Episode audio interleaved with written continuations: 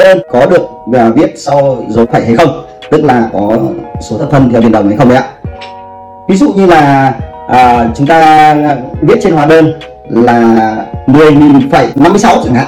Thế thì lúc đó chúng ta sẽ viết à, bằng tiền thế nào nhỉ? Chúng ta sẽ phải viết là 10.000 năm hào 6 xu đúng không ạ? Như vậy là hoàn toàn là sai với cả cái đơn vị tính mà theo quy định của cơ quan thuế hiện nay yêu cầu chúng ta phải lập à, đối với cả hóa đơn đó là tiền đồng. Vì vậy cho nên khi mà chúng ta có những cái số lẻ như vậy thì chúng ta sẽ làm tròn theo cái nguyên tắc, đó là sau dấu phẩy mà từ năm trở lên thì chúng ta làm tròn lên thành là một đồng. Thế còn dưới năm thì chúng ta làm à, tròn xuống là không đồng, để thể hiện đơn vị tính ở trên tờ hóa đơn là tiền đồng Việt Nam.